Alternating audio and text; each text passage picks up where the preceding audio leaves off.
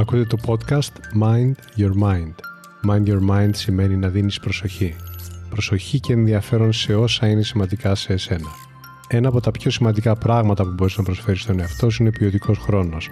Ακούγοντας λοιπόν αυτό το podcast θα προσφέρεις στον εαυτό σου ποιοτικό χρόνο και έμπνευση. Είμαι ο Κωνσταντίνος Χαραντινιώτης και το podcast μου Mind Your Mind θα σε βοηθήσει πραγματικά να γίνεις ο μάστερ του νου σου, να καλλιεργείς την οτροπία για μια ζωή με νόημα. Καλώς ήρθες. Πώς κοιμηθήκατε σήμερα; Ξυπνήσατε ξεκούραστοι ή έτσι και έτσι; Αν σας ζητούσα να βαθμολογήσετε την ποιότητα του ύπνου σας τις τελευταίες ημέρες, με άριστα το 10, τι βαθμό θα βάζατε; Για σκεφτείτε το μια στιγμή. Αν διαπιστώνετε ότι ο ύπνος σας δεν είναι ικανοποιητικός, είναι πάρα πολύ σημαντικό να κάνετε προτεραιότητά σας να τον φτιάξετε. Συνήθως αποφεύγω να είμαι απόλυτος, όμως σε αυτό το θέμα είμαι σίγουρος 100%. Ποτέ μα ποτέ μη θυσιάσετε τον ύπνο σας στο κυνήγι ενός άλλου στόχου ή μιας δραστηριότητας, για να το πω πιο απλά. Γιατί ο καλός ο ύπνος είναι που θα καθορίσει την ενέργειά σας, την παραγωγικότητά σας και τη διάθεση που θα έχετε κατά τη διάρκεια της επόμενης ημέρας.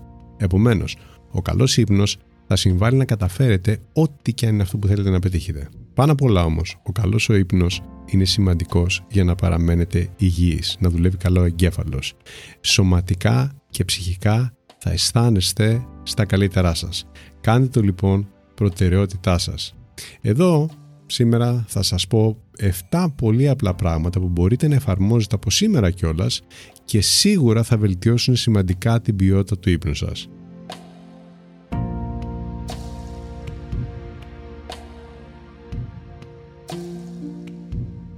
Νούμερο 1. Ο καλός ύπνος θέλει προγραμματισμό. Είναι σημαντικό να έχετε συγκεκριμένες ώρες που ξυπνάτε και συγκεκριμένες ώρες που κοιμάστε. Προφανώς υπάρχουν ημέρε που δεν μπορούμε να το κανονίσουμε αυτό γιατί τυχαίνει το ένα ή το άλλο, όμως αν έχουμε μία πρόθεση και το βάλουμε προτεραιότητα θα μας συμβαίνει τις περισσότερες ημέρες. Ο οργανισμός μας αναζωογονείται και ξεκουράζεται πολύ περισσότερο όταν διατηρούμε σταθερές τις ώρες που πηγαίνουμε για ύπνο και που ξυπνάμε. Γιατί ουσιαστικά μαθαίνει να είναι έτοιμος να κοιμηθεί την τάδε ώρα και υποσυνείδητα το ξέρει.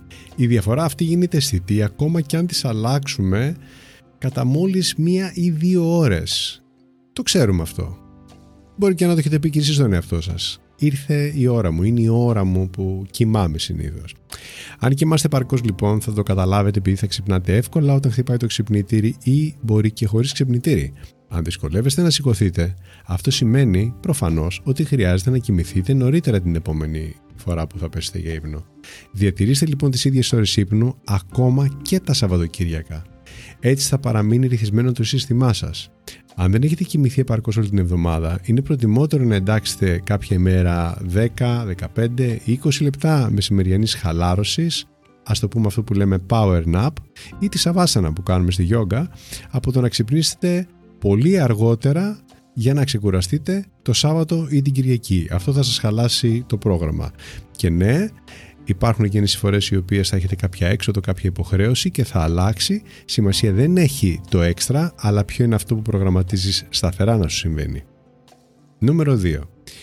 Ρυθμίστε τον κυρικαδικό σας ρυθμό. Τι εννοώ με αυτό; Το βιολογικό σας ρολόι. Ο κυρικαδικό ρυθμός είναι αυτό το ρολόι, το βιολογικό ρολόι. Αυτός ο ρυθμός συντονίζει διάφορες πάρα πολύ σημαντικές λειτουργίες του οργανισμού και λειτουργεί με βάση το φως. Για να το πούμε πιο απλά, όταν εκτιθόμαστε στο φως, δίνεται η εντολή στο σώμα μας για συγκεκριμένες λειτουργίες και όταν βρισκόμαστε στο σκοτάδι, δίνεται η εντολή για άλλες. Επίσης, η έκθεση στο φως επηρεάζει την έκρηση της ορμόνης μελατονίνη. Συγκεκριμένα, ο εγκέφαλος εκρίνει περισσότερο μελατονίνη στο σκοτάδι, με αποτέλεσμα να αισθανόμαστε ενισταγμένοι, και λιγότερη μελατονίνη όταν υπάρχει φως, με αποτέλεσμα να βρισκόμαστε σε εγρήγορση. Σκεφτείτε τώρα τον τρόπο που ζούμε. Φως, ηλεκτρισμός, οθόνες που εκπέμπουν φως όλη την ημέρα. Ω αποτέλεσμα, αυτή η καλή, εύρυθμη θα την έλεγα, λειτουργία του κυρκαδικού μα ρυθμού απορριθμίζεται εντελώς.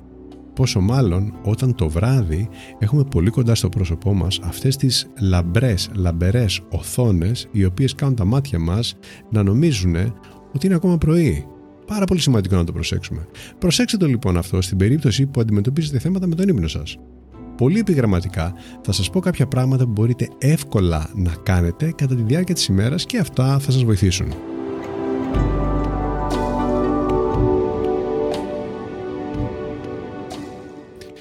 Φροντίστε να σας βλέπει ο ήλιος. Φάτε το πρωινό σας στο μπαλκόνι ή κοντά σε κάποιο παράθυρο. Δεν χρειάζεται να είναι ο ήλιος κατευθείαν μέσα στα μάτια σας. Η έκθεση στο φως, η ακτινοβολία, η φωτεινή είναι που κάνει τη δουλειά. Προτιμήστε να βγαίνετε για περπάτημα όσο υπάρχει φως αντί για το βράδυ. Δεν το λέω για τους όρους της άσκησης, αν θέλετε να ασκηθείτε και το βράδυ είναι η ευκαιρία σας, κάντε το. Μια βόλτα όμως στο φως είναι θεραπεία.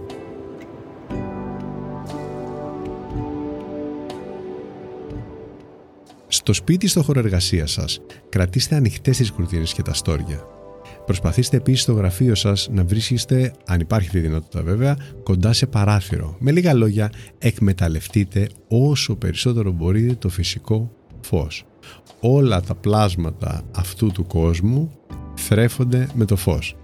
Κατά τη διάρκεια της νύχτας, διατηρήστε τα φώτα του σπιτιού χαμηλωμένα. Γιατί, όπως είπα πριν, για όλα τα πλάσματα τα θρέφει το φως, όλα τα πλάσματα επίσης τα θρέφει η διαδικασία του ύπνου και αυτή γίνεται στο σκοτάδι. Δημιουργήστε λοιπόν μια χαλαρωτική ατμόσφαιρα πριν είναι η ώρα που θα πάτε να κοιμηθείτε και αποφύγετε κάθε είδους οθόνη μία με δύο ώρες πριν τον ύπνο. Για δύο λόγους. Ο πρώτος είναι ότι αυτό το μπλε φως που ανέφερα και προηγουμένως που εκπέμπει το τηλέφωνο, το τάμπλετ, ο υπολογιστής ή η τηλεόραση είναι αυτό το οποίο κάνει τον εγκέφαλο να είναι σε γρήγορση. Ακόμα και αν δεν το συνειδητοποιούμε, γιατί μπορεί να βλέπουμε μια ταινία και να περνάμε καλά, αυτή η πηγή φωτός κάνει αυτή τη δουλειά. Η παραμικρή πηγή φωτός γίνεται αντιληπτή από τον εγκέφαλό μας.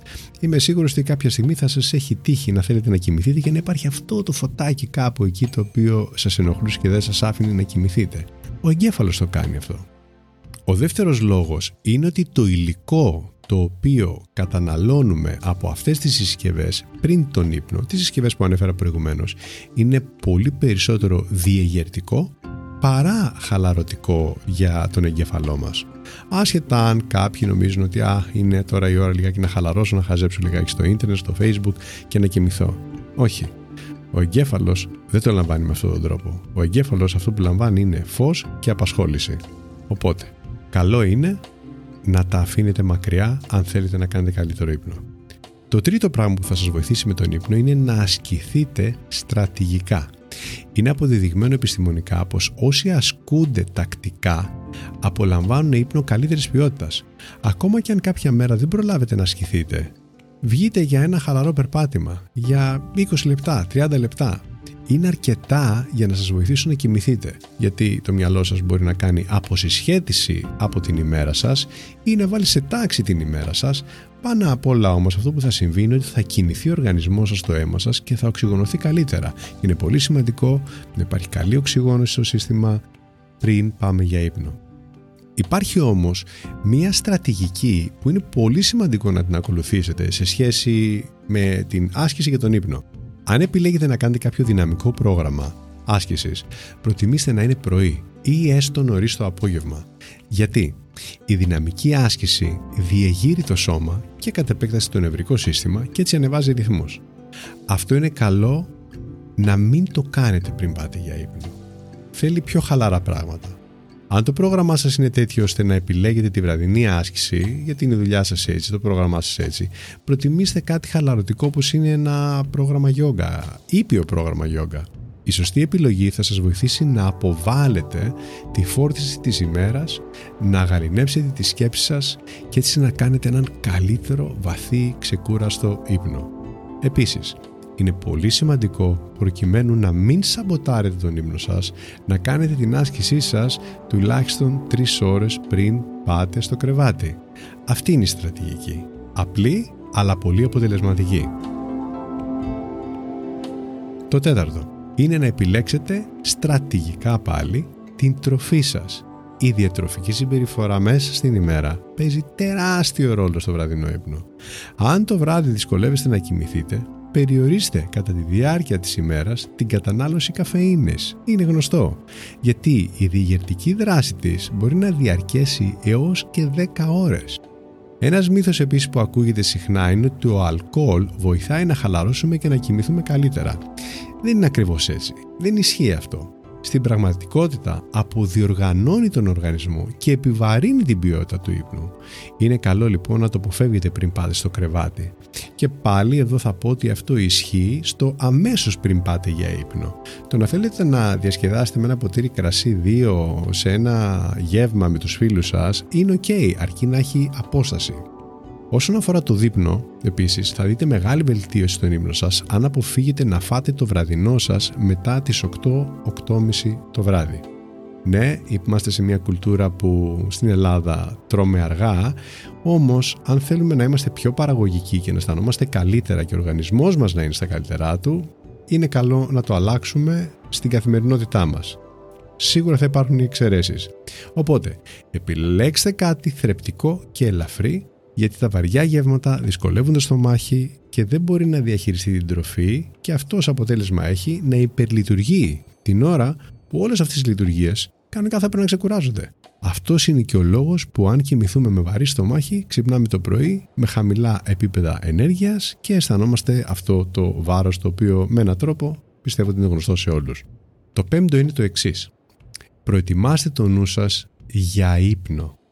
Ναι, ξέρουμε γενικά ότι θα πάμε για ύπνο το βράδυ, αλλά είναι πολύ διαφορετικό να μπει κάποιος σε εκείνο το νοητικό επίπεδο όπου θα αρχίσει να βλέπει τον εαυτό του ήδη να κοιμάται και να κάνει όλα όσα χρειάζονται.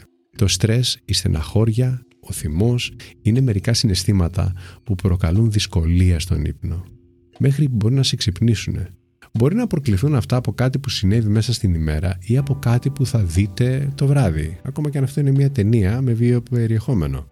Γι' αυτό το λόγο είναι πολύ σημαντικό να σχεδιάσετε μια έτσι όμορφη, καλή ρουτίνα βραδινή και ας είναι σύντομη, να μην είναι τυχαία σίγουρα. Να έχετε ας πούμε το προσωπικό σας βραδινό τελετουργικό. Αυτό που θα παίρνει από πάνω σας το βάρος της ημέρας. Τι θα είναι αυτό; Μπορεί να είναι η αλληλουχία των κινήσεων οι οποίες κάνετε ή θέσεων που θα βρεθείτε πριν πάτε στο κρεβάτι σας. Ένα ντους, το να ανάψετε κάποιο κερί, κάποια εθέρια έλαια, διαλογισμός, αναπνοές, κάτι. Η βραδινή ρουτίνα είναι ο τρόπος για να προετοιμάσετε το σώμα και το μυαλό να περάσει από τη διέγερση μιας ημέρας, μιας πολύ άσχολης ημέρας, στην απόλυτη χαλάρωση του ύπνου. Σαν παράδειγμα, για μία-δύο ώρες πριν κοιμηθείτε, είναι μια καλή ευκαιρία να κάνετε ένα μικρό καθημερινό digital detox. Μπορείτε επίσης να κάνετε ελαφρύ μασά στο σώμα σας ή να γράψετε το ημερολόγιό σας με το τι αποκομίσατε από αυτή τη μέρα που πέρασε. Να συνομιλήσετε με κάποιον άνθρωπο δικό σας, ένα αγαπημένο άνθρωπο, για όμορφα πράγματα ή να διαβάσετε κάτι, κάτι ενδιαφέρον, κάτι χαρούμενο, κάτι που σας χαλαρώνει, κάτι που σας εμπνέει προσέξτε καλά τι ταΐζετε το νου σας, ιδίως πριν πάτε για ύπνο. Είναι πολύ σημαντικό την ώρα που πάμε για ύπνο, ακριβώς την ώρα που πάμε για ύπνο, να κάνουμε και μία δήλωση. Σαν παράδειγμα το πολύ απλό, σήμερα θα κάνω τον καλύτερο και πιο ξεκούραστο ύπνο της ζωής μου. Και ναι, κάντε το κάθε μέρα. Το έκτο που θα βοηθήσει πολύ να έχετε ένα ποιοτικό ύπνο είναι να κάνετε το υπνοδωμάτιό σας ένα πραγματικό ησυχαστήριο. Να είναι το μέρος το οποίο θα προσδοκείτε να επισκεφτείτε και είναι το μέρος όπου θα ξεκουραστεί το συνειδητό σας και το υποσυνειδητό σας. Φανταστείτε το εξής. Ένα δωμάτιο το οποίο έχει μέσα πολλά πράγματα, από εδώ και από εκεί, λίγο ακατάστατο, και ένα δωμάτιο minimal, τακτοποιημένο.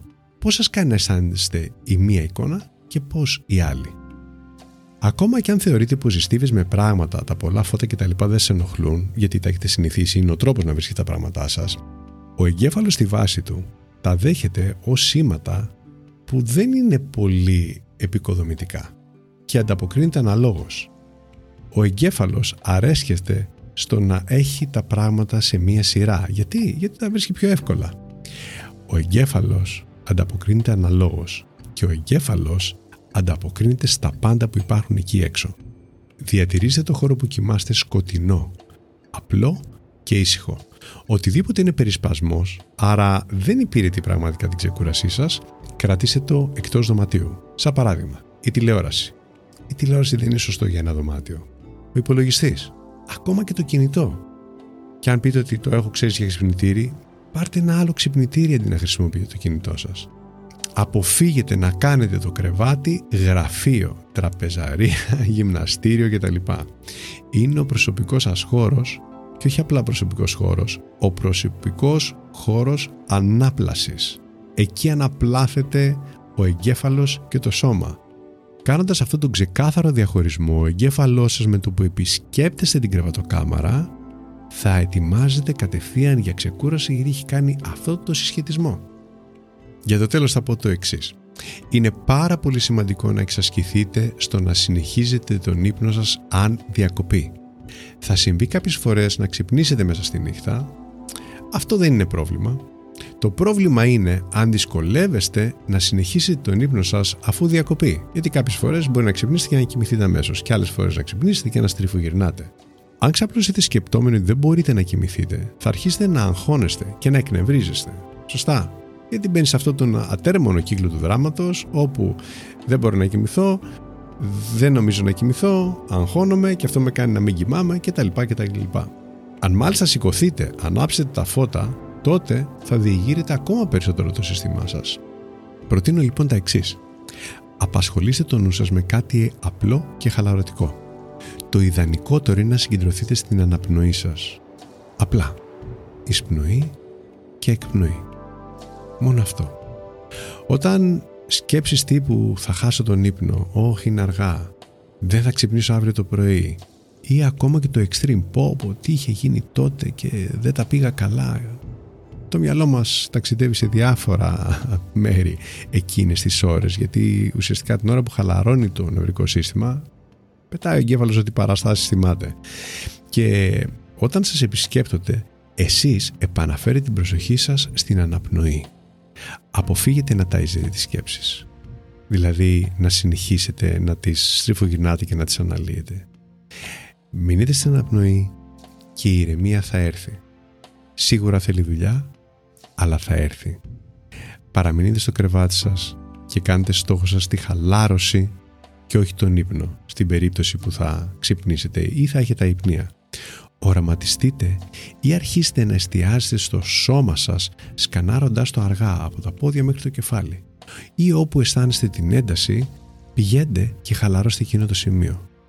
Κάντε το αυτό και ο εγκέφαλός σας σύντομα θα δώσει το ok, θα δώσει το σήμα για ύπνο.